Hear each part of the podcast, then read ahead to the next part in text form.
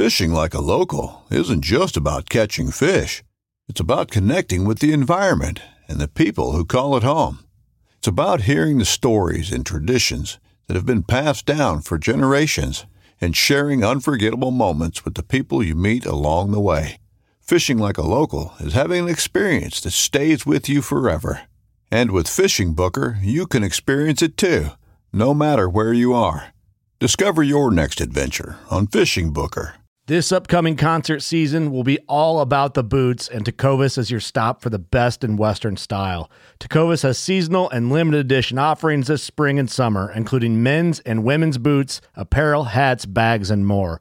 All Tecovas boots are made by hand in a time honored tradition with timeless styles that are always on trend. And Tecovas has first wear comfort with little to no break in period. It's hard to find this level of comfort paired with this level of style. Stop by your local Tecova store, have a complimentary drink or two, that's WCB style, and shop new styles. The smell of fresh leather and friendly staff are at your service. Many stores even have leather custom branding to make your boots truly personalized. And with regular live music and events, there's no in store experience like it. If you can't make it into a store, just visit tecovas.com. That's T E C O V A S.com. They offer free shipping on all boots, as well as free returns and exchanges, and ship right to your door. Go to tecovas.com and find your new favorite pair of boots today.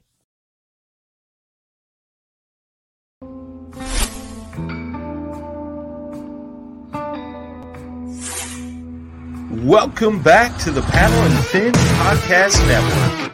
We're brought to you by Yak Gadget. For all your kayak fishing accessory needs, go to yakgadget.com. Pelican cases, coolers, and lighting. Go to pelican.com. The 153 Bait Company. For all your hard and soft bait needs, go to the153anglers.com. Now let's get this show started. Facebook Live, YouTube. What's going on? Little, uh, little different dem- demographic here, Jay.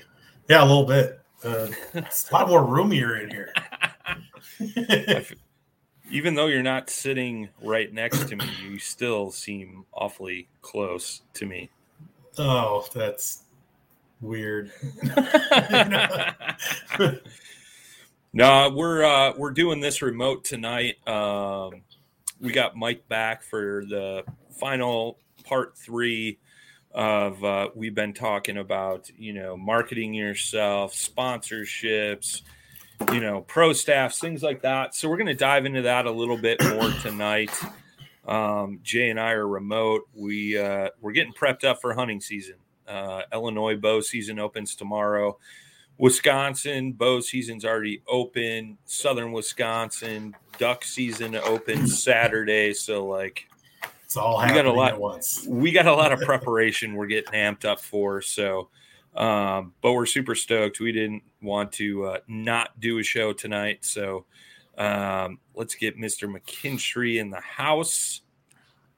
Mike, welcome. What's up? How you doing tonight, man? Ah, uh, uh, I'm doing good, man. I just literally just got off the water like 45 minutes ago, so I'm doing pretty good. I still smell like fish, which is a good thing. nice, nice. Well, I mean that means you had at least a good day on the water, correct?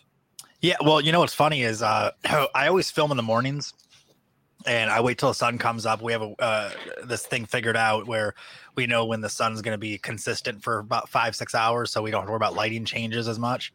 Um, and uh, we went out today. We had to go at nighttime. It's the first time I've ever had to film at night um, for the show, or like in the afternoon, like three to seven. So fishing was terrible from three to like six, which is pretty much normal for every day. But we finally like from six to seven, they were on fire. So it ended up being a good day, but it started out rough. Nice, nice, super cool, man. Well, it's good to hear you're still filming uh, for the show, getting episodes ready. So will that air this season or next season? Next season. Uh, the season ends. Yes, today. The season ends today for the for 2021. So today's the last day of the season for Bass the Bask or sorry for Basquatch Hunter TV. Um, the Basquatch Hunter starts uh, April 2022. Nice, nice. So a little little bit of a break coming up.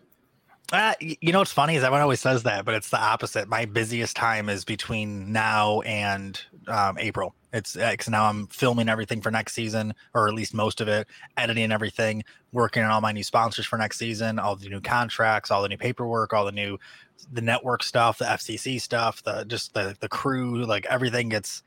This is the busiest time. We all the, hopefully, hopefully we have all the trade shows and boat shows from January to March again that I get to go to. Um, so this is my busiest time of the year. This is the time of year where I don't get to fish as much, but I get to work twice as much. Heck yeah, man. Heck yeah. I like it. Well, that kind of ties into you know what we're talking about and stuff like that. So, um, if you guys missed part one, part two, you could always go back and watch on Facebook, YouTube, listen on the podcast. Um, we got Brad Hurlboss in the in the chat. Uh, I don't know what the heck he's talking about, but uh, but um, you know, part one, we established like, you know, figuring out the base, your structure, your niche, things like that.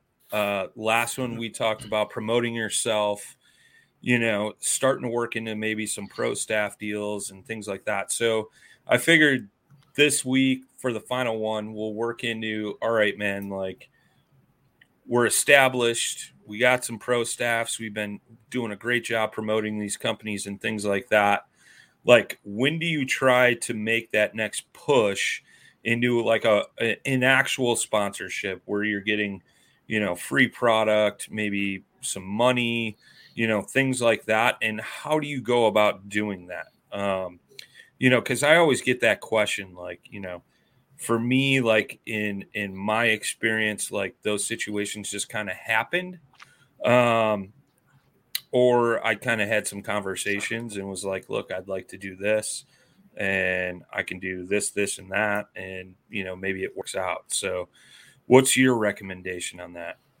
Uh, oh, well, I feel like this is kind of like my specialty, which is kind of a weird thing. But um, in three different industries now, I have made somewhat of a living um, doing a hobby, I guess you could say, um, because of the same thing. Is I got really good at learning how to be valuable, um, learning how to create revenue, um, and that's kind of where this part of it falls in.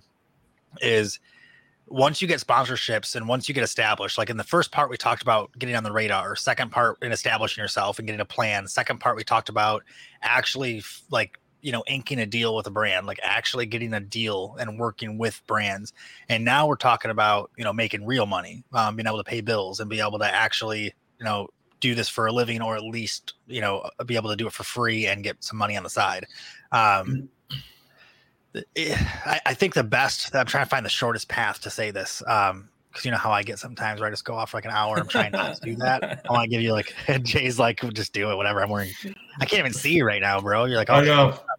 I, I'm like, he's all camoed in. He's all. I'm, I'm hiding. In. I'm hiding from the world. Yeah, internet can't see me today. It's not working. Yeah, it might work against this wall though. I was gonna say, you know, you kind of do match yourself anyway. So when you get when you get to this level, um, I feel like the most important thing that you need to think about is put yourself in the other person's shoes. And I say this all the time, but like think about if you be in the company and would you pay yourself to do something? And would you see value in yourself? And if not, then you know what you need to work on. And if you do, then that's where the fun starts, where you start telling a brand, hey, now we've done this. We've established a relationship. I've been on your pro staff. I've done these marketing things. I've I've you've seen what I can do. And assuming you've provided a positive track record and been able to show like look my efforts are turning into sales. I'm converting viewers into customers and you know this is actually turning into money for you then you're creating your own budget almost you know what i mean? Like if you do the first sure. if you do the first step that we talked about on in the first set or the second step that we talked about in the second set if you do those two things you're already proving yourself. You wouldn't get to step two past step one if you didn't prove yourself. You won't go to, to this step step three if you didn't prove yourself in step two. So when you go to a brand now you get to tell them like hey look here's what i've proven here's what i've done i've already done the work and now i want to have a budget for this. Like now i want to be able to get paid for my time get paid for my efforts get paid for my work and here's how it makes sense. And kind of like in step one where you have to make a business plan to start your brand and start what you're doing you kind of need to do the same thing all over again in this stage where you need to make a business plan but it's more of like a media kit or sales deck style where you're sure here's your accomplishments, here's your track record, here's what I've done, here's what I have to offer, here's what I want in return, here's what you'll get in return. You know, that's what a sales deck and media kit essentially does. And uh, it's kind of like a, a brochure of what you do, I guess, like a sales brochure. And now you can do that step. Um, and once you hit that step, then brands start looking at you a little differently. They start realizing that you're an asset, that you're more of an employee, like they're going to hire you and pay you to do a job. Um, and going through stage one and stage two, which we did in part one and part two of this step or this process, I mean, will prepare you for this process, like for step three. It'll prepare you for this phase where you'll already know how to talk to the brand. You'll already have a, a little bit of a reputation. You'll have a little bit of a, um, a little bit of a history with at least this brand, or if not other brands that you can use as references to. So now when you're asking for something, you're not asking for something really, you're earning it instead, which is the main sure. key of getting paid. You know, you guys know this from the podcast. Like you can't make money before you make the podcast. You have to make the podcast first, and then you can prove yourself and build a following and build a reputation. And that's where you're at now. You know, now you're at the step where you know, this is where I pretty much was at six years ago, is where I was like, cool, now I want to do this for a living. So how do I make real money? And the main question wasn't how do I make real, real money? It was how do I make these brands real money? Uh, you know, I've had a lot of sponsors tell me like, "Oh, we don't have a budget for this, but we'd love to work with you." And that's my favorite thing when someone says that because I'm like, "Cool, let's get creative. Let me find a way to create a budget for you. If I made you fifteen thousand dollars, would you feel comfortable giving me ten? And they would of course someone's going to say yeah if you make me 15 i can give you 10 like if you make me that money. Then we get creative and think of different ways how can i promote you? How can i market you differently? Like how are you being promoted now? What can i do differently than you're doing now so i can make an impact? Um, you know all these different avenues where you can find a way like we talked about last week be unique and do it your own way.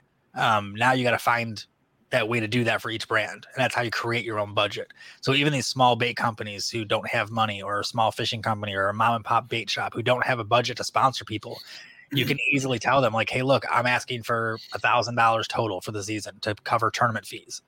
Sure. Um, then you can say, now I need to know I being a business person, I know I need to make you two thousand dollars. Does that make sense? And they're gonna go, Yeah, of course.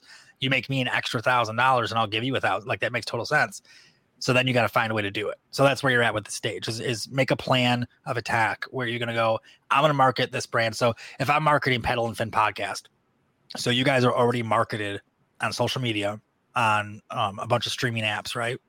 And Waypoint, some other stuff, right? Streaming apps, Waypoint, YouTube, Facebook, Instagram, yeah, so you guys are already promoting marketing. So if I was going to promote Paddle and Fin and wanted to be valuable to you, I'm not going to promote you on social media. I'm not going to promote because that's not going to give you any any value unless I have a huge following versus your following.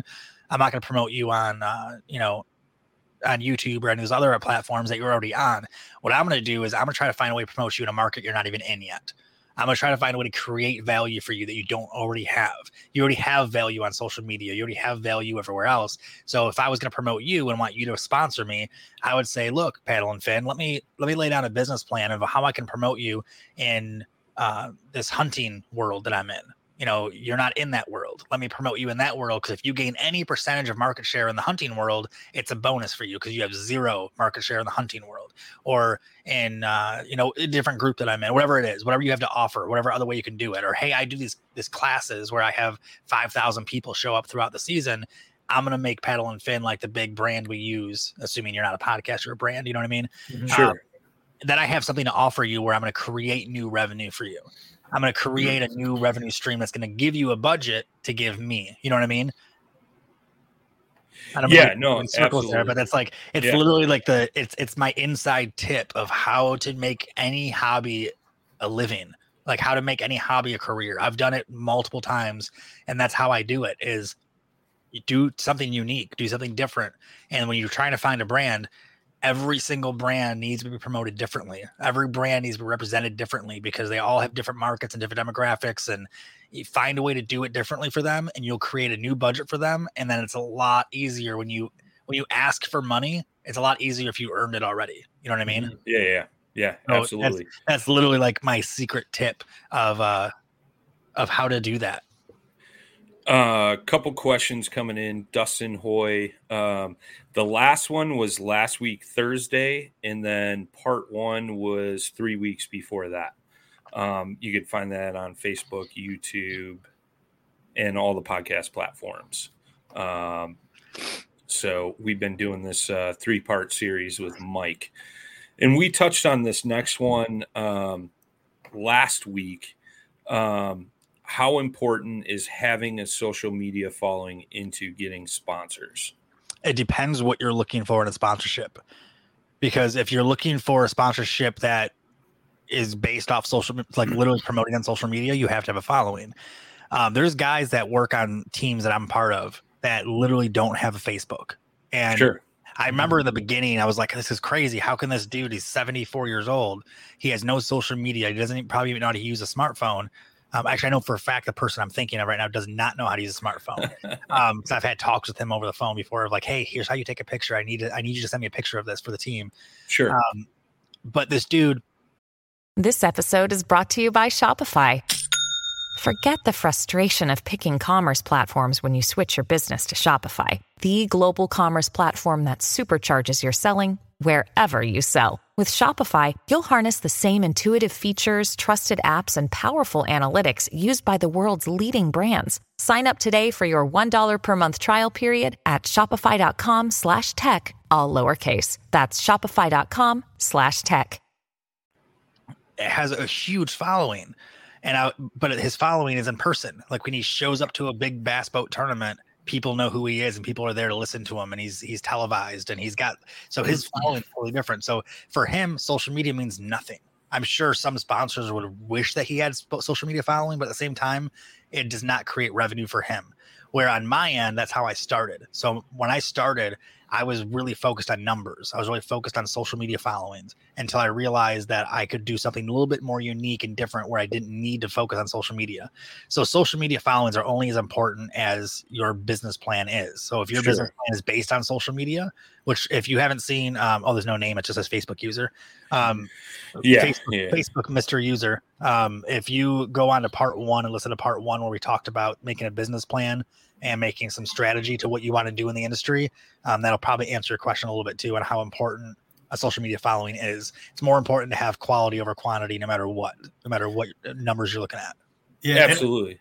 I was gonna say too. I, I think it's it's important to like bring up the way people use the word sponsors. So, whether like Facebook user, like depending on if you're talking about the pro staff level or like legit sponsors, kind of like where Mike's at, um, there's definitely a difference because I know that word is kind of interchanged uh, A you know, lot, with, yeah. with, with people on. So just you know, in case you don't know, pro staff is more of a uh, you're getting you're getting things at a pretty gross discount, um, you know, but you're required to have that presence on social media. Uh, you're actually be required to do certain things, post one to three times a month. You know, keep it clean. I mean, there's gonna be all kinds of other stuff that go with it. Sure. Uh, Mike's level is a little different because he's trying to make a living on it. So he's actually on the business side of things, which I don't want to discount pro staffers because I know that's a gate, a good gateway to get into Yeah, this gotta kind of stuff. Got to yeah. start somewhere, man. And that Yeah. doesn't go away though either. Like people always think that like there's stages that you move away from. Mhm. There's still brands that reach out to me that say, "Hey, we don't have any. We're a startup. We don't have anything. But if we give you one of our products, would you use it?" And I say, "Look, I'll use any product for free if I like it. I'll Yeah. promote your product on top of that if I have a budget to do it. You know what I mean? Like I'll use any product in my show, in my daily use, whatever, if I think it's a great product and I really believe in it. But if you want me to like be like the infomercial guy for you, then that's where we have to talk money because that's what I do for a living. So Sure. and that's how so pro staffs don't go away. Like there's brands that I work with right now that don't pay me anything. I just get free product. Um because they want me to use their product and I like their product. And I'd rather be with someone I like versus getting a paycheck from someone I don't like. Yeah. So, and it's funny because I don't think people realize this a lot about my show, but I've had the same three core sponsors since 2016, since the day I started a YouTube channel. Um, the same first three brands that ever believed in me are still the ones that pay me my salary right now. Um, I still have I have some that added since then, but my main three have been there, and it's because I went through these three stages that we've been talking about for the last few weeks here, where I did I built a foundation, so I added the next foundation on top of that one, and I just built this really solid base of always giving more than I'm getting, and always creating value, and always making sure I make money for these brands. So next year they're they're growing with me all the time, and that's a really important part of the stage because you have brands that don't have a budget that you want to work with. You know, mm-hmm. like if, if you don't want to spend um, you know, a couple thousand dollars on a bunch of fishing reels, but you can't get a, a, fishing reel company to pay you money, but they're offering you free product, take it because it's saving you thousands of dollars still. Yeah. And if you really like the product, don't do it just for free product. Do it because you genuinely like like you're a customer yeah. already. And then eventually, if you do a good job, then you'll be creating a budget for them. You know what I mean? And that's kind of sure. what we're talking about today is is creating that budget for them. Because even if it's a multi-million dollar company like Pure Fishing, like I work with Berkley and Abu Garcia, like Pure Fishing, they're the largest fishing company in the world. They own every like they're huge. They're great. They have everything you need in one umbrella. And even a company like that, it, I treat them the same as I treat, you know, Jim Bob's Bait Company. It's the same exact thing to me. I have to create revenue and create a budget, even though they have a budget I mm. have to earn that budget. I don't ask for it. I, I create that for them and make them see that I make them money so they it only makes sense. Like you you put gas in the machine that that you need to keep in business. You know what I mean? Like you need the engine to keep running. You put gas in it over and over. You keep it running. So I try to make sure I'm always that smooth running engine. So every brand I work with never has to stop putting gas in it. Right. Right. Mm. Right. right. So the pro uh, will go away. That's I mean, don't think that you're above pro staffs at any level because that's the complete opposite. I, I will take a pro staff from any company. Um, I don't use a discount thing. I just do product exchange. But any company that I believe in that doesn't have a budget, even if they're a million dollar company, they're just like, hey, we don't have a budget for your show. And I'm like, cool, but I really like. I'm talking to a brand right now about that actually. That I'm like a huge fan of theirs, and I'm like, look, I already have a competitor that's a sponsor but I'd rather work with you and lose the money because I like your product way better. Like I really like your product. And they're a huge million dollar company that is just like, sorry, we have no budget. We're just we're struggling from COVID. Like we just don't have a marketing budget. Sure. So pro staffs don't mean they're a small company. They don't mean that they're huge companies. They don't mean they have nothing to offer you. It just means that a pro staff is a promotional staff position where your job is to be a promotional um, what's the word I'm looking for? Um, I almost said mascot, but that's not the word. Steward. Yeah, steward, or like a representative. I guess yeah, I can't the word, sure. yeah, like you're a representative in the marketing department. Mm-hmm. Um, and that's what promotional staff is. It's not anything fancy. It's nothing. It, it's like you know when I used to own a bar, um, Miller Lite and would and Anheuser Busch and stuff would send their pro staff um, to our bar, and it'd be a bunch of girls in you know cute clothing handing out shots or samples or whatever, and that was their pro staff. So mm-hmm. a pro staff is nothing glamorous. It's not it's not professional staff. It's you're part of a promotional team, and there's nothing wrong with being part of a promotional team at any stage of your career, whether you're first starting or you know if you're you know Tiger Woods. You know it doesn't matter who sure. you are. Sure. Sorry. uh, no, you're good. Richard tuned in and uh, he said most companies can come up with a trade if cash is not an option. Exactly. he yep. said being creative is great advice. And I mean, look at it, man. I mean, Richard's always been great to the Paddle and Fin podcast. And like we promote the crap out of his business all the time. I mean, I think we go at least one episode by saying Eastport Marina at least once on Dale Hollow Lake, you know? Like But I mean, that's just it, man. Like, it, you like you're saying, Mike. Like you believe in the product. It's the same thing. Like we uh-huh. believe in Eastport Marina, like one of the most beautiful places to go, hang out, have a great time, be treated like family, and catch a few fish.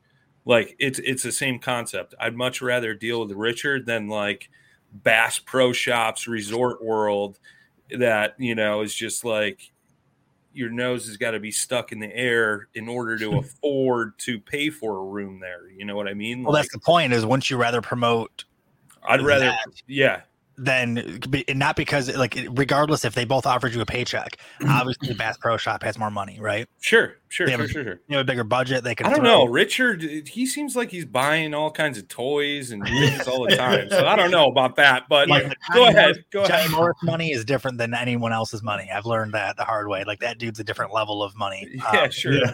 Like if you dig into it, what that dude actually owns, you're like, oh, he owns that. Like, oh, I didn't mm-hmm. know that. Like, he, oh, he Oh, yeah. owns that too. Oh, okay, cool. Dude, Like, it's crazy. Yeah. Yeah. I didn't Yeah. know the Johnny Morris empire. I didn't know what like I thought he owned Bass Pro Shop and Tracker, like which is cool. That's huge. But that dude's just anyway. Yeah. The point is, is that no matter how much money they have, you're promoting the one that has less of a budget for marketing. Sure. Bass Pro Shop Yeah, yeah. because it's something you believe in and it's real. Now, if you mm. promoted his marina and you ended up and he's like, Hey, I just made like 50 grand extra this year because like directly because of you promoting it. Now you just created a budget. So now if you go to him and say, Hey, I want you to sponsor the podcast, and he's like, Well, he's making me 50 grand a year. So you know what I mean? Like Yeah, He that's says he's cash poor. That's what rich people say. yeah, I know, right? Like all, all, all, all of my, you know, all my money's tied up in investments. That's why I always say all the time, like, you know, I, Yeah. I wish I had five bucks to give you, man, but all my money's tied up in stocks. And I mean, you know how it goes, right? Yeah, yeah, not Sure. many, not many like marina owners like drive around in Teslas. You know, Yeah. You know, back in the day, marinas were uh, part of the disposal business for the mafia. Just saying. Yeah. Hey. Well, I mean, I'm not asking those questions. yeah, we, Uh, we, that's why we said we like Richard. yeah. Like, I know. Oh, But that's no, it's the, it's the point though. Is is you Yeah, want yeah, yeah. to create your own budget instead of asking someone for money. Um, it, you know, it, and it's funny because I've talked to some of these massive companies like like Ford and GM and like you know Little Caesars, like big huge companies. And it's the same thing. I treat them like they're a mom and pop bait shop. I treat them like they don't have money, like they don't have a budget because I want to create a budget no matter what I do. That's how you keep sponsors for five years or six years that I'm going on with the same sponsors. You know, when I was leaving iCast, one of my sponsors um, told me, I was like, hey, we got to talk next week or something about next season. I want to make sure you guys are on board still. And he looked at me and he goes, hey, man, whatever you do, we'll be a part of it. He's like, so don't worry about talking to us about it. We'll just figure it out whenever it comes up. Like you're, we're always gonna be part of what you do, and it was the best feeling I've ever had with a sponsor because it wasn't because I was like, oh, good, I have security. It was, which I guess was a good thing too, but it was mainly because I was like, wow, I did a good job. Like I must have done yeah. really good the last five years. I've always built a bigger um, budget for myself with them. You know, they've consistently grown with me. Um, you know, they're definitely not paying me what they paid me five years ago. Um, I hope in five years they're paying me more than they are now. But for him to say, like, we believe in you and your brand that much that no matter what you do, we'll be with you. I was like, oh, geez. All right. Well, that's what I'm trying to do. And that's not the only sponsor that feels that way. And, you know, I see other guys that do what I do or just in the industry in general that go through sponsors every season. And, you know, they'll keep one or two, then get new ones. The next year they lose those two. And, and it's a big deal to them. And I'm like, wow, it's crazy to me. Like, how do you lose a relationship with a brand? Like, how do you, how- like, how do you lose a sponsor? I guess it sounds weird to say, but like, I've never actually lost a sponsor. Like, no one's ever called me up and is like, hey, man, we're leaving, we're out. Like, I've had brands that couldn't keep up where they were like, hey, we can't go to retail, so we can't follow you up this journey kind of thing, or we're not big enough to do it, or, um, you know, all these things. But I've never had a sponsor to say, you're not doing a good enough job, I'm out. Right, Um, right, right. and, and I take pride in that because I work really hard at this stage that we're talking about today of trying to make sure that you're you're building your budget. So every year, even if the brand I'm representing is losing money that year, then they're going to gain money in what I'm doing. You know, they could lose money in retail, they could lose money online sales, whatever it is, but in whatever I'm promoting for them will be going upward no matter what. And, I'm, and I find new ways if they call me up and say, "Hey man, our sales are down, nothing's working right now, like what can we do?" That's when I get creative and go, "All right, well, what are you not doing?" Like, what other avenue can we do this? Like, hey, I have an idea. How about we promote this product differently, this way, this way, this way? And if that changes the whole course of their business, how valuable am I to them? You know what I mean? They're like, they're like, dude, you sure. you just saved our butt. Like we were going down like this, but now this product just bailed us out. Like, thank you so much. Then what happens next year when it comes to negotiations for contract for my show? They're gonna remember that and go, well, dude, you created a budget. Like you literally made us extra money. So mm. here you go. Here's your cut. You know what I mean? And if you do that more than once, then that brand is going to look at you as an mm. asset. They're going to look at you as valuable. They're going to look at you as just as important as any other employee they have. You're you're part of the gear or the machine at that point. Where if they can't they can't operate the machine without the gear, and that's where you want to make yourself um, successful. At is being a gear, being a cog in the machine, I guess, um, of their business. Because if they can operate without you, they will, hundred percent. And Yeah. why, why wouldn't they? You know, trimming fat is one of the number one business strategies um, that you have to do as a business owner is constantly trim fat. You're constantly cutting out extra things that you don't need in order to be more profitable and keep up with everything. If you become an, a, nece- a necessity and you're a cog in the machine, you're untrimmable. And, and that's the most important part. Even as a pro staffer, if you're the top pro staffer for a company, you're just as valuable as some dude on TV. You know what I mean? Sure. You know, there, there's brands that I work with that work with guys that are way bigger than me, like way bigger followings, way bigger influence, uh, way bigger TV shows than mine. Um, and I do better for them than that guy does because this guy has the numbers, this guy has this, but I've created that budget so many times over where they're like, dude, this guy's valuable. Like, this guy's got an audience, but this guy like finds creative ways to always change and evolve. Well, I You know want to bring I want to bring up something too. Like there's something that's overlooked a lot is like writing, being a writer, writing articles. Oh yeah, Um, dude, that's know- totally over, uh, totally underrated. You know, and I know a lot of people like think they, yeah, I'm- a lot of people don't do it because maybe they can't, or they think they can't because they can't develop that skill or, you know, whatever. But I mean, I think a lot of I think a lot of people out there can write. They just don't think they're good enough to put it out there. But whatever the case may be, if you're in some, you know, if you're writing like your own blog or you're, you know, you're in, um, you know, some of the top magazines that are out there, even if it's just a small article, even if it's, you know, uh, commonly accompanied with like a good picture or something like that, you're gonna get into, you're gonna get your name out doing that, and Yeah.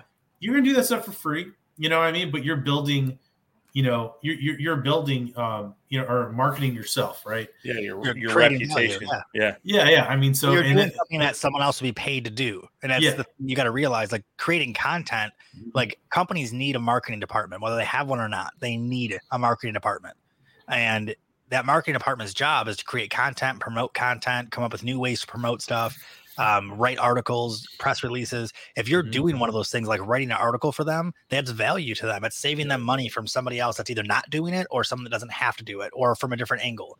And if you get it published or get it posted somewhere even better. If anything just send it to them we i have a sponsor i work with at one of the teams that's one of the team requirements is that all the guys on the team um, on the pro staff level at least submit blogs and articles. And then the marketing director for that company sends those articles to all the magazines and all the websites and Wired2Fish and all that stuff like that so not only do you have an opportunity to get published in a big magazine or a big website like Wired2Fish or something like that but you're also creating value because that company uses that article promotes it and it creates sales and conversions for you or for that company Mhm. now you just became an asset you know what i mean Look, Bumble knows you're exhausted by dating.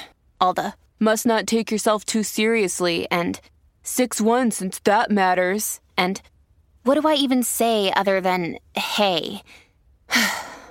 well, that's why they're introducing an all new Bumble with exciting features to make compatibility easier, starting the chat better, and dating safer. They've changed, so you don't have to. Download the new Bumble now.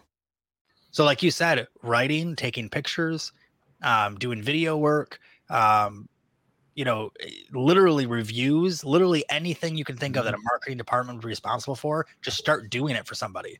So start doing it at a pro staff level. Start doing it for free products. Start doing it for anything you can, because then you'll create a budget and, and find out which one works best for you. If you find out that you're a really creative writer, focus on writing.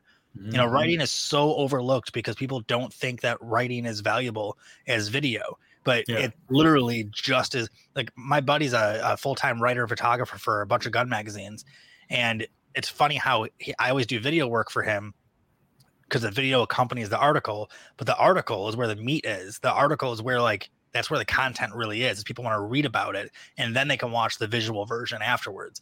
So it's the same thing in fishing. It, it really is. There's not enough written um, there's not enough written reviews. Everyone grabs a GoPro or a phone and does a, a YouTube video, but doing a written review that actually relates to people, it's a big difference. Yeah, like right Mhm. there. That's Yeah, awesome. Perfect Duh. example is Dustin Nichols, man. He he's got an article. It seems like every month in Saltwater Angler magazine. every week has a has a beautiful photo, and and not only that, but like something he does, you can see there. He's got all his sponsor logos Mhm. in that article, so he's promoting you know the companies he works with as well. I mean, so you know, So that's from- creating value because now all those Yeah. brands that he just plugged in there are getting exposure in a magazine without having to Yeah. pay for advertising.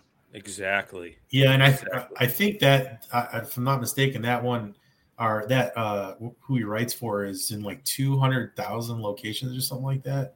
Jeez, that's Like awesome. it's in a it's like pretty much everywhere out there in the salt world. But um Good for him though, man. Like that's a good Yeah. avenue to do. And and if he's getting published that often, like Mhm.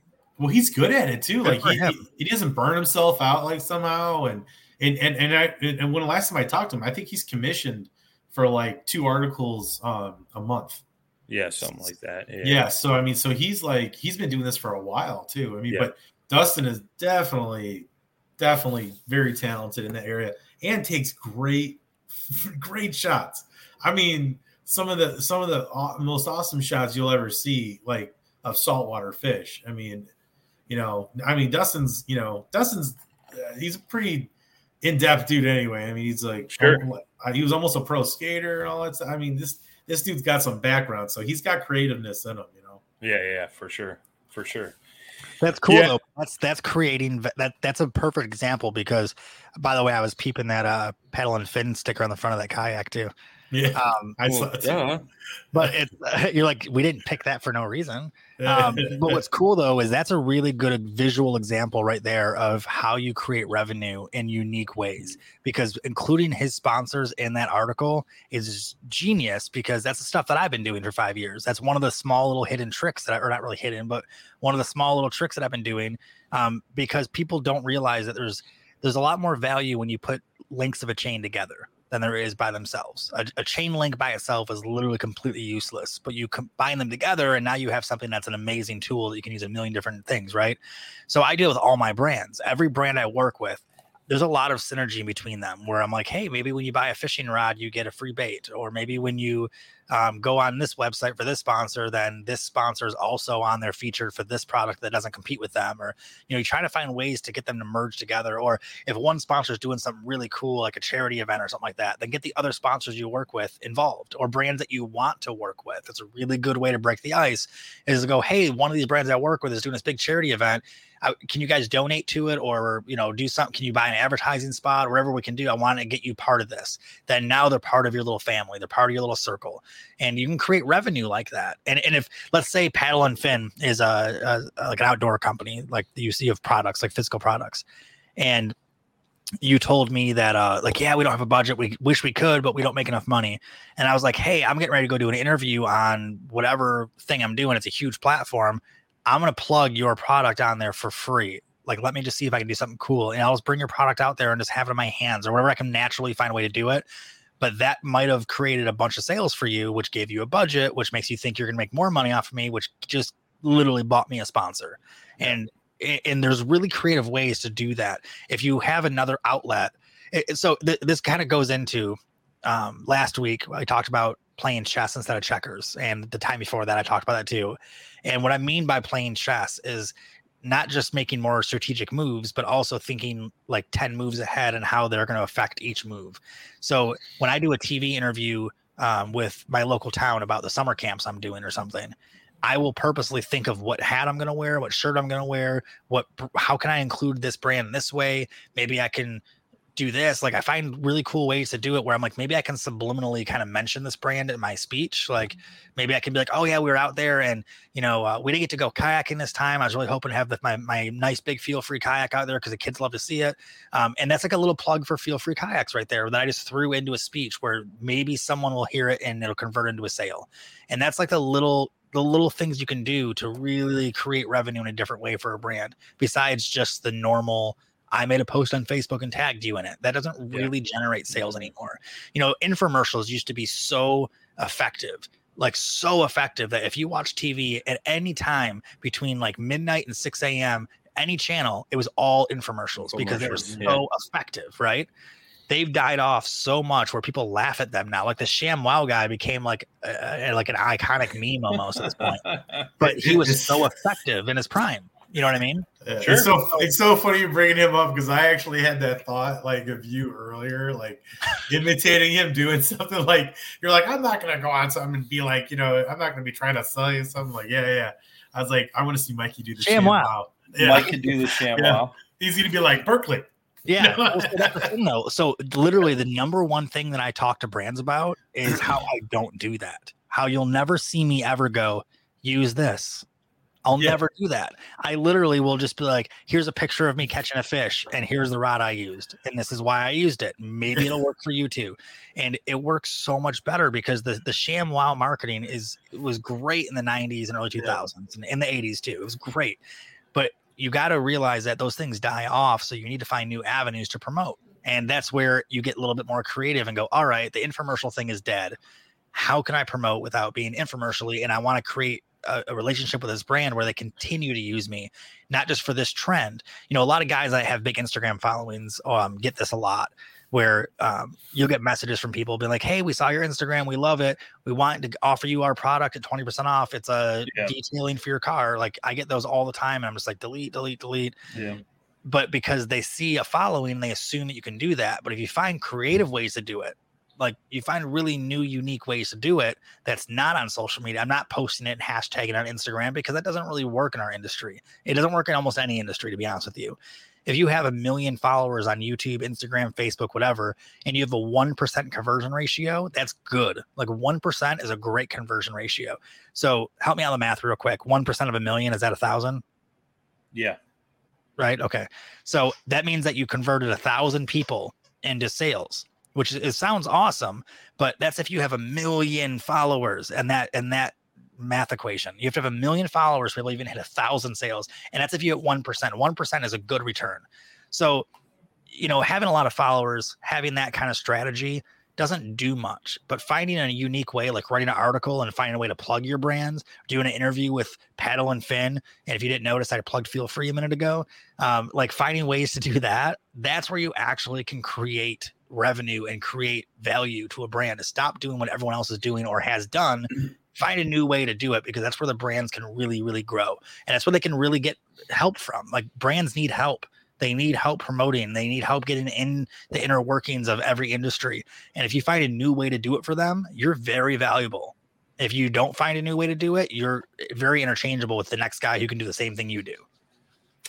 So we got Jeremy Rathbun in the chat. He says, "What's your best advice to get a company to even look at you, whether it's a big company or a mom and pop shop?"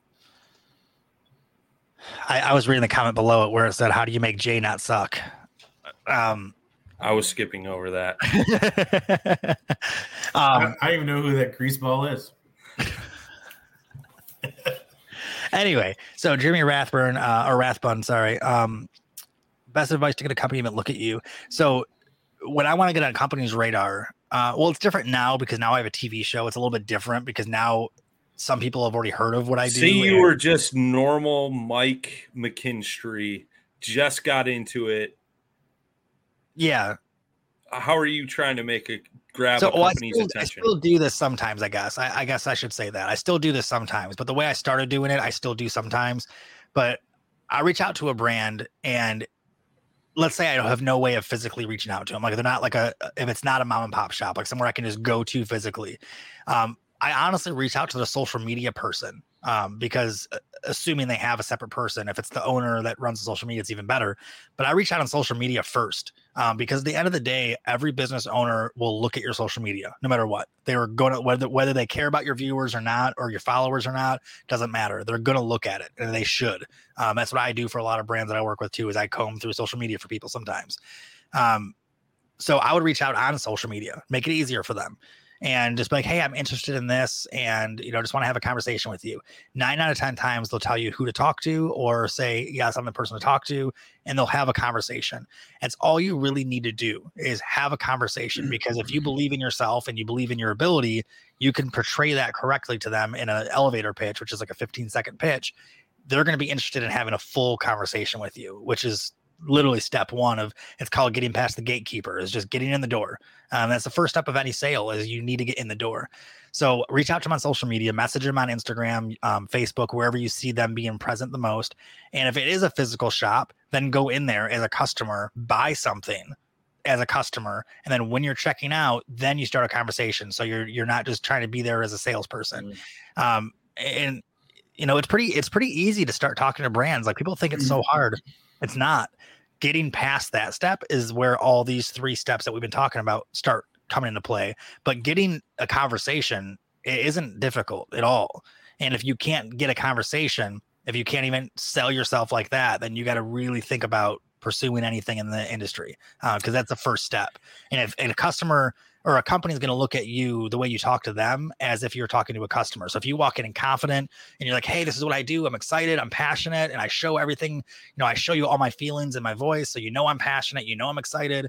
That that guy is going to be like, "Wow, this guy could sell just like that to everybody else." But if you walk in there shy and scared and timid, they're not going to really think that you're going to be able to promote their product correctly anyway. You know what I mean? So when yeah. you talk to a brand, just just go for it, man. Like literally be yourself. Put yourself on a platter and just serve it to them and say, "Here I am. Here's what I want to do. Here's my goals. I love what you do because of this. Here's where I think I could help you. What do you think?" You know what I mean? Mm-hmm. Yeah, and to add to that, I too like when you're asking them, you know, talk, making a conversation through social media. Um, maybe just ask them like hey, is there any particular kind of photos or videos you guys are looking for that you could use? You know, like I, I've done that for a couple of the companies I work with, you know, like right now, right? Like obviously NuCanoe, you know, they're they're doing a big push in the hunting uh, side of things. So like obviously they're looking for certain photos, hunting related content with their NuCanoe kayaks. So right now I'm trying to get a bunch of that so they can use that to help promote what they're trying to do in their next level of of, of promotional items, you know. So I mean, and don't be bashful. And like I think you know, Mike touched on it too. Like, don't walk in and just be like, "Hey, I'm Jeremy Rathbun. I like to catch fish." You know what I mean? Like, be energetic. Like, show them Yep. Yeah, show them your passion. Like you, you really got to be amped up. You know, like I think I've I've done that a couple of times. Like just totally burnt out on day four of a trade show, and I'm just I'm talking to somebody I should be more excited about, and like walk away from the conversation like, oh, well, I really screwed that up because I sound like I didn't get any sleep last night, which I didn't, and I maybe have sound you know not as passionate as I should have been about what we were talking about. Like that first impression makes such a huge impression. You know what I mean? Um, you want to you want to come out banging and and and really grab their attention. Mm-hmm. Well, John Rapp just made a good point too to feed off that, where he said you need to show history with well you can read it right there um, you need to show history with a product that company service don't go in naked um, meaning you're looking for a handout because you have followers. That's literally what i always preach all the time about this whole topic right here is do research. Like if i want to talk to um, when you need mealtime inspiration, it's worth shopping Kroger, where you'll find over 30,000 mouthwatering choices that excite your inner foodie. And no matter what tasty choice you make, you'll enjoy our everyday low prices, plus extra ways to save, like digital coupons worth over $600 each week. You can also save up to $1 off per gallon at the pump with fuel points. More savings and more inspiring flavors make shopping Kroger worth it every time. Kroger, fresh for everyone. Fuel restrictions apply um, I'm trying to think of a company. Let's just say Columbia Fishing. If I want to reach out to Columbia Fishing and work with them, you better believe I'm going to comb through every single bit of social media they have. I'm going to go through their Facebook, Instagram, Twitter, TikTok. I'm going to look for LinkedIn. I'm going to look for um, their website. I'm going to try to find the about us and read the history and see how the owner started it. Um, I'm going to look at the executive team and see who the mm-hmm. marketing director is and get a face and a name to it. Um, then I'll go through their social media sometimes if it's a really big company, like a big public company where everything's visible, just to kind of see what the people are all about, see what the brands are about. And then if I've never used their product, first thing I do is go on their retail on their website or find a local retailer in my area. And I usually I go right to the website though, um, and I avoid going to a physical store for a good reason because I want to see how the customer service is at the at the company level. I want to see if their shipping's fast. I want to see how the customer service is. And I call, and every brand I work with knows this, but every brand I don't work with doesn't know this yet, but they will if I work with them. I call as a fake customer after I buy something, and I call and ask questions. I'll call and make up some weird thing like, hey, I don't understand how this thing works. Can you explain it to me? Even if I do, because I just want to know how they work with me. If everything goes perfectly, I like their product, they treated me great, they were great service, shipping was fast, pricing was good, then I reach out to them. I don't Yeah. ever send someone a blind Facebook message like, "Hey, I want to work with you." I, I won't do that because I what do I have to offer if I don't really know who you are? So I do a stupid amount of research because it's important to me. And then honestly, these brands re- respect that. When I come to them and say, "Hey, I just last week I had a meeting with a sponsor or a potential sponsor, and I was like, "Hey, the way that your founder started this company is exactly how I started my show. Like we have the same beliefs." And she was so shocked that I knew his story, but I'm like, "Yeah, I saw it on a website somewhere. He did a interview like 6 years ago. He talked about it and I read the whole thing cuz I want to know who this guy was. I want to know who I'm potentially partnering up with here." Sure. And when I started like spitting out facts about her own company, and she was like, geez, like, have you worked with us before? And I was like, no, I'm just a fan. And here's the three products that I've used of yours. Um, this one I've only had for a few weeks. I just ordered it. Um, but this one I've had for three years and never really thought about it. But you guys would be a great fit in what I do. And here's why.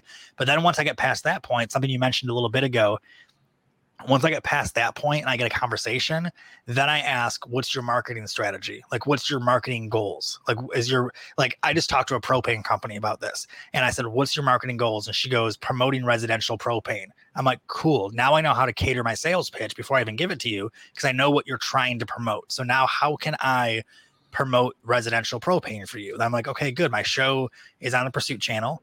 Um, it's the number one channel on satellite for satellite users because it's free on satellite. So it comes automatically. Anybody who has satellite, people who have satellite are also in remote areas who run off propane. Now we just got mm-hmm. residential propane. So that's how you. And I, luckily, I did the research. I know how the guy started the propane company. I know his history. I know their customer service department. I know the local stores around me that carry that brand and how they work. Like I learned all of this before I had my first meeting with them, and now I'm on my like eighth meeting with them because I did all of that research and that background. And you know, they've never heard of me or my show. They could care less about my social media following, which is awesome. Um, it's just the homework is literally what separates people who do this for a living and who want to do this for a living. It's the homework, it's the grinding, it's the 3 a.m. I'm Googling stuff still, and I'm spending three months doing research and testing. And maybe I find out I don't like the company after I deal with customer service. I did that with a company actually, a, a company I used to use their reels. I had a reel handle break on me before I was sponsored by them. And I called them up and said, Hey, I got this problem. And they told me pretty much F off. Like, they're like, We don't deal with that. You need to buy a new one. And I was like, What? Like, you can't sell me a reel handle. It, it, it shouldn't have snapped in half. And they're like, Well, it is what it is. And I'm like, Holy crap. So when it came time to them being like, Hey, we want to work with you, I was like, No, I don't. Because if you treat me like that, Yeah. you're you going to treat my buddy that I tell him to go to you, or my friend that goes to you, or a stranger that heard of it because of me, and then they get the same experience. That's not going to happen because now you're going to make me bad. on you then. Exactly. So there's the the homework is literally like, you know, and it's funny because when I was talking to guys that did this, you know, were professionals in the industry before I was, and I was asking their advice on stuff. The number one thing they told me was, you know, be authentic and be real and all these things that I I still stand true with today. But the one thing that they never told me was that brands will see right through you. A hundred percent because you're not the first person to call them. You're not the first person to ask for money or a pro staff. You're number 1,000 or 100,000 or 1 million. And they're not going to take it lightly. They've been burned by everybody before you. Um, it's kind of like dating a girl in your mid 30s. Like, you know, like it's kind of like where we're like where I'm at in my life. Like dating someone in your mid 30s, you're literally, if you're dating someone your own age, you're literally dating somebody who's already been screwed over or lied to, most likely. So you're battling against all that negativity, all the pre, you know, they're automatically going to assume all these assumptions about you and who you are. So you need to make sure you show who you are, you stay true who you are, you do your homework, you know, you do your research, you test the products out, you make sure you're prepared because you want to be different than everybody else that screwed them over in the past. You want to make sure you can stand out and go, look, I'm the real deal. I'm not going to give up because it's hard. I'm not going to, you know, I didn't cut any corners. Literally, I memorized your company history because it mattered to me. Like, that's it. And if they don't work with you, you part on really good terms because that guy knows this guy that knows this guy that knows this guy. Mm-hmm. And it's and it turns into this big circle where like, oh, you know what, we can't work with you, but we have a parent mm-hmm. company that might work with you. And that's happened before too. So you know, it's really important that you do that. Don't call up somebody and expect to get anything because you think you're somebody or you have something. My favorite email that I get at least once a day from one of my sponsors, um, because I, I, I help out with pro staff teams on a lot of companies. They're like, "Hey, give me free product, and I'll mention your name on the podium next week at the tournament." And it's all they say. And it's the funniest email because I used to reply to them. Now I just quit replying to them because it just got ridiculous after a while. But it's like that's the worst thing to do. Stop assuming that you get something because you say that you will give something. Give something first and earn that. You don't have to ask for it. You know, I don't mm-hmm. have to ask for money from my sponsors, for my ex- existing sponsors. They just literally tell me, here's our budget that we're going to give you. And I say, cool, that works. Or no, that doesn't work. And that's it because we're at that le- level where I've earned whatever they feel like they want to give me. I don't need to ask for anything, you know, and it's that's that's kind of where my experience comes from in this whole topic is I got to the point where I don't have to ask for money anymore. I don't have to ask for budgets. I don't have to call up brands and be like, "Hey, I really want you to pay me for this." I just they call me and say, "Hey, our budget's, you know, 20 grand or whatever it is and what can you do with that?" And I'll say, "Here's my plan." And we Mhm. make a deal. You know what I mean? And that's Yeah. where you want to get, but you have to do the research. You have to build a following. You have to be unique. You have to be different. You have to do all those steps in order for that to work. And it's got to be all unique to you. Like you can't follow my footsteps or, you know, um, you know, Kevin VanDam's footsteps or anyone's footsteps. You literally have to do it yourself. You have to be different from everybody else. If you want to be the same as somebody else, then don't expect longevity. Don't expect any uniqueness. Expect to be one of those sponsor hoppers where every year you're trying to find a new brand because you didn't do anything different for this brand than the other guy did. So you got to pick your your path. You, do you want to have longevity and have stability, or you want to fly by the seat of your pants and just hope that you make a dollar tomorrow? You know what I mean? Right, right. Well, and that's that's something too. Like I wanted to bring up. Um, you know, you mentioned you'll go through research, like you know, uh, is this product local to me, and that kind of triggered something because, you know, I work with with a kayak shop here locally. I know some other kayak shops. Obviously, we work with some brands and things like that. Like my rod sponsor, they're newer to the market. Um, they've been around for a while and they're they're growing but here in the midwest they really lack dealers and uh, one of our sales reps were coming through and i was like look dude you got to stop at this shop this shop this shop this shop. And he opened up three of those dealers he stopped through. That was bringing value to the company. Absolutely. um, you know that's huge. That goes a long way.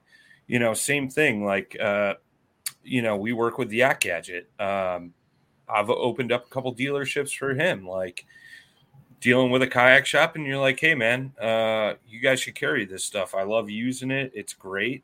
It's affordable so check it out if you're interested like i'll get you guys in contact with the man to talk to you know like bringing that kind of value like you're talking about to a company that's how you take that next step that's how you Yeah. get noticed that's you know it's all about bringing some kind of financial value Absolutely. yeah, I mean, it's creating great. revenue. it's it's great that you know you're sharing photos and, and tagging these companies and yeah that does a little bit of a trick but when you're actually bringing financial value to the table now you're really getting noticed Yeah, if you sign up a dealer that a company didn't have, you literally just created revenue. Like it, it's not like one sale. You just sign up an actual physical dealer who will most likely reorder and reorder. and So- reorder That's how you're actually creating value. So, you know, like my rod sponsor, I've been with for five years. I started with them before they even made rods. They made custom rods. They made Sure. one offs, and that's it. They didn't have production at all. And I've been with them for five years. And now, you know, now they're huge. They have 47 models now, I think, 47 models, I believe. And th- they're huge. I mean, they've sold tens of thousands of rods. And uh, I mean, they're not huge. I shouldn't say huge, but they're established. And that's why it's a huge Huge. Huge. well that's why it's important to start like pro staff matters that's why i Yeah. that it goes full Yeah. circle because i started with that company before they even had a production rod Mhm. i just wanted to work with them because i got a custom rod from them my basquatch rod it's still in my garage um i don't use it anymore because it's so unique and one-off to me where I don't don't want anything to happen to it so i just put it on my on my wall in my garage for now but uh I started with them when they just had that service, and it's like, how do you promote a five hundred dollar custom rod? Like, it, it, it's nearly impossible. So, like, it's a service that I couldn't really promote. I couldn't really make them revenue, but I believed in the people behind it so much. I knew they were going to do something big, and I really loved their product. And when they came out with production, I knew I was going to like it. So I told them, I said, "Hey, let me see your production. If it's good, if I like your production rods, we'll go full in on this." And once it came to production, they sent me some of the production rods, and I, I'll tell you what, they are so freaking awesome. And they're just as good now. They're on Gen three now, but the Gen ones were awesome. And uh, now I've been with that brand for five years, and now they're a, a big sponsor of my show. And it grew from literally nothing and that's the point though, is I took on a pro staff, I took on a team spot, and I built revenue and I built a budget. I'm the only person, the first person, and the only person the TV show that he sponsors.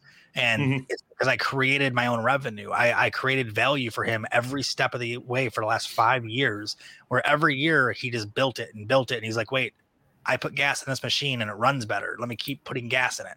And now, yeah. five years later, we're up here together now, where we started down here because he knows my integrity. He knows, and we don't have a personal relationship or anything. It's just business, and it makes sense for both of us. You know, it's a great product. It's a great company, and you know, if we stopped working together tomorrow, I would never say they make bad rods. I would always say their service is great, the warranty is great, they make great products, and it is what it is. You know, so that's that's the importance of building that base is building that foundation is whether it's a phone call a pro staff spot an email build that foundation the right way because you never know five years from now it could be literally your lifeline like they could be the ones paying your salary you know so it all, it all depends on how you want to build it amen to that man i think that's uh, a good note to uh, kind of start winding down and ending ending um, you got anything else you want to add before we well, add, if anyone wants series, to, Mike?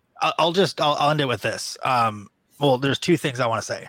One, um, remember when you're trying if you're trying to be a professional in any industry, remember it starts with you being professional. Um, before you start step one, check yourself first. Make sure that you're ready for the the journey you're about to take. You don't climb Mount Everest in camouflage gym shorts and a camouflage shirt and a camouflage hat.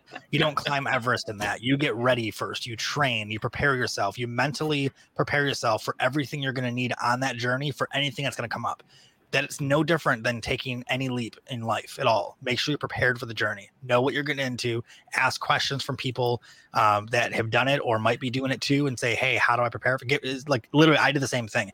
I talked to Chad Hoover, Robert Field, Gene Jensen, um, Kevin VanDam. Um, who else did I talk to? I talked to other people that I know that are just like on TV and stuff, not in fishing. And I got as much feedback as I could for almost a year before I was felt like I was prepared enough to quit my day job full time and do this for a living. And it was almost a year of me just preparing myself. And that really helped me a lot. I still wasn't ready for everything. But remember being being a professional starts with being professional. Um, so that's the first thing. Second thing I wanted to say any questions anyone has on this topic, you can message me anytime, 24 hours a day. I'm super transparent about all my stuff. Um, and I don't see anybody as competition. I get this all the time where people are like, "Wow, I'm shocked you shared this with me or you helped me." And I'm like, "Dude, a million videos get uploaded every day on YouTube, so you're not my YouTube competitor.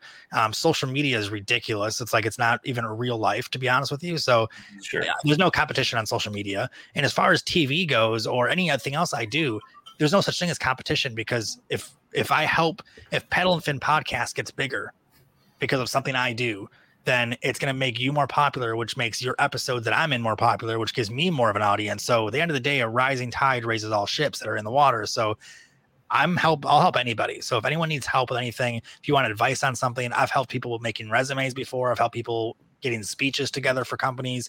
Um, if I know the company, I might be able to help you out with it too. So if you have any questions, you guys can message me, reach me any anytime you want, and I'm more than happy to help you guys out. Don't miss Mondays with Into the Blue, brought to you by Academy Sports and Outdoors. Every Monday night from 7 to 10 p.m. Eastern on Waypoint TV, the destination for outdoor entertainment.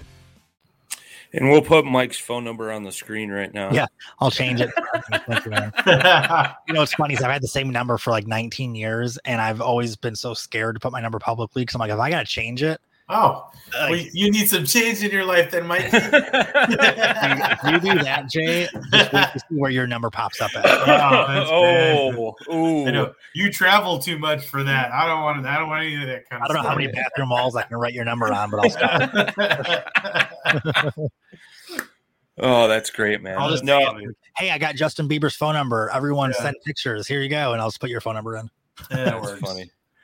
Um, no. It, dude, it's been a solid three episodes. A lot of great info um, for those that are just trying to dip their feet into it, or some of those guys that are trying to make the next step and, uh, you know, really dive into it. And um, I think you hit the nail on the head, um, you know, because I know Jay and I both get asked a lot, like, all right, well, I've been promoting this company for, you know, two years and I feel like I'm going nowhere. And, you know, how do I make the next step? How do I get them to pay me money or whatever it may be, or give me mm-hmm. free product? And it's like, well, what are you doing different than everybody else? And that's the thing. Like, you got to be unique, you got to be different, stay on your game, and, and and just provide that financial backing to the company to where it makes sense. You know? Well, my favorite analogy, and sorry, I'm going to cut you off. I just want to squeeze this in no, before you end it. My favorite analogy in life in general, but it applies to this industry, applies to anything. But my favorite analogy in life in general is if you're in traffic and the guy in front of you is stopping you from moving, switch lanes and go faster. Um, and as soon as that lane gets clogged up and you're not moving anymore, switch lanes. Eventually, you can take an off ramp and go a totally different path. Sometimes, like there's there's no straight line in life, let alone this industry. So if you find yourself at a ceiling where you're like, hey, this company just isn't budging, nothing's happening, switch lanes. That's it. Find mm-hmm. another way to do it. Find another avenue. And if that's not working either, keep on switching lanes until you find your path. Maybe weaving out of traffic sometimes, zigzag, whatever. Sometimes you get in a traffic jam and got to slow down, but you always find the open lane. And if it doesn't work, get off on the next exit and find another person, another company, another brand that you can grow with. Um, you know, I've never lost a sponsor, but I've left a sponsor before because they weren't growing the, the way I wanted to grow, or I got treated wrong and I didn't feel comfortable with it or something, or they treated someone else wrong, or they couldn't grow with me, or, you know, there's other, a lot of reasons. And you can just take an exit and go, I'm going to get out of this one and I'm going to go on this new path and then do the same thing. If you get clogged up, switch lanes. That's it. Just think of a different way to go around it. That's all you got to do. And literally, you can overcome any obstacle in life if you have the mentality. If you're just like, cool, something's in right in front of me. But sometimes we forget that we can just kind of do one of those things. You know what I mean? Like we forget that we can just do. Yeah. We forget we can look around things and go, oh wait a minute, I can just make this move and we'll be good. Like I don't need to battle this thing and fight it and hit it over and over. I can just go around it. So if you're not getting somewhere with a sponsor, switch lanes, find a new avenue with them. And and I've done that too, where brands are like, hey, it's not working, this isn't happening. And I'll say, cool. Do you guys have a guy that does video work? No, let me do some videos for you. Let me help supplement our agreement by doing more content. Or do you need a blog written? Or you know, all the other things like what else can I do? Because what I'm doing now isn't growing with you. What can I do? So Yeah. always always don't be afraid to switch lanes, guys, because trust me, there's nothing better feeling in the world than when you're in a traffic jam and you get that one open lane and you can just floor it and you get the wind back in your hair again. And, you know, it's the best feeling in the world. So keeping that constant is really important. Heck yeah, man. Mr. Randall, final thoughts. Yep. That's pretty much how I think the brain works right there, Jay. I feel like you're the Peter Griffin of real life. That's right. I don't know if I like. I don't know if I like that comparison. We're gonna have to talk.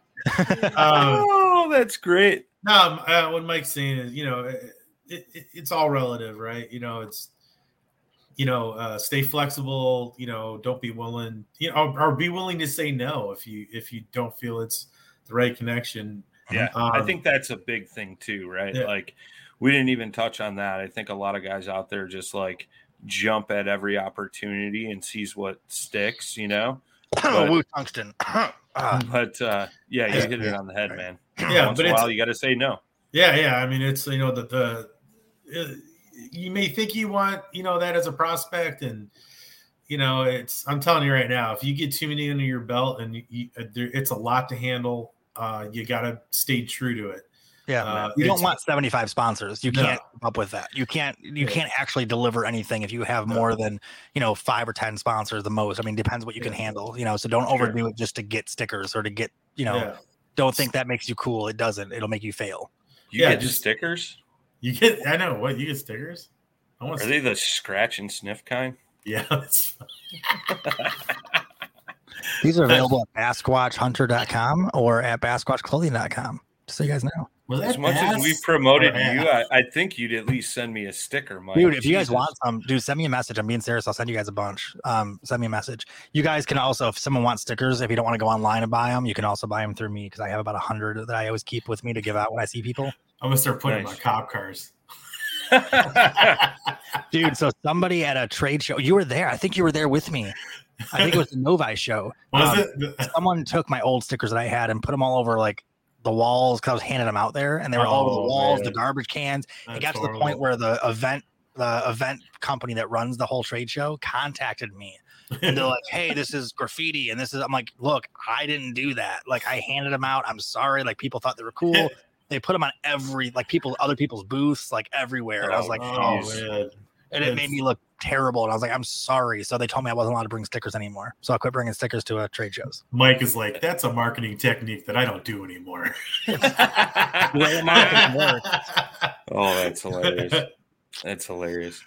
anyway thanks for Awesome. having me on it guys i really appreciate it all the time no, you guys are no. awesome Thanks, uh, thanks for coming on, Mike. Thanks for all your knowledge, man. It's uh, it's been great doing this series with you as always. Uh, just sitting down chatting with you. I don't know what sound effect that was, but I think it was cheering, but it came through like was. Yeah. was it Yeah. weird So- it sounded like the works. wind was blowing hard. Yeah, it's the frequencies were fighting each other on that one. Really? Yeah. I never know how I, hit, I never know how that works if I hit sound effects. Like Yeah. See that you can hear. Like that Yeah. you can hear. that's weird. I I think you hear it through because I'm using a different microphone than I normally use. This one's super hot, so I think you hear it through my headphones. Oh, I think that's why the applause sounded so weird. Yeah. Oh, that's it's weird. possible. Yeah, we're starting. Now, see, now he's bringing out all the toys. Either way, either way. We'll see you guys next week. We hope you guys enjoyed this series and and maybe gained something from it. Helps you down the road. Uh, I know it's been a topic that's always hot in in the kayak fishing community, fishing community in general. So hopefully it helps you guys. As always, tight lines, smooth paddle. Peace. Check out the Basquatch Hunter.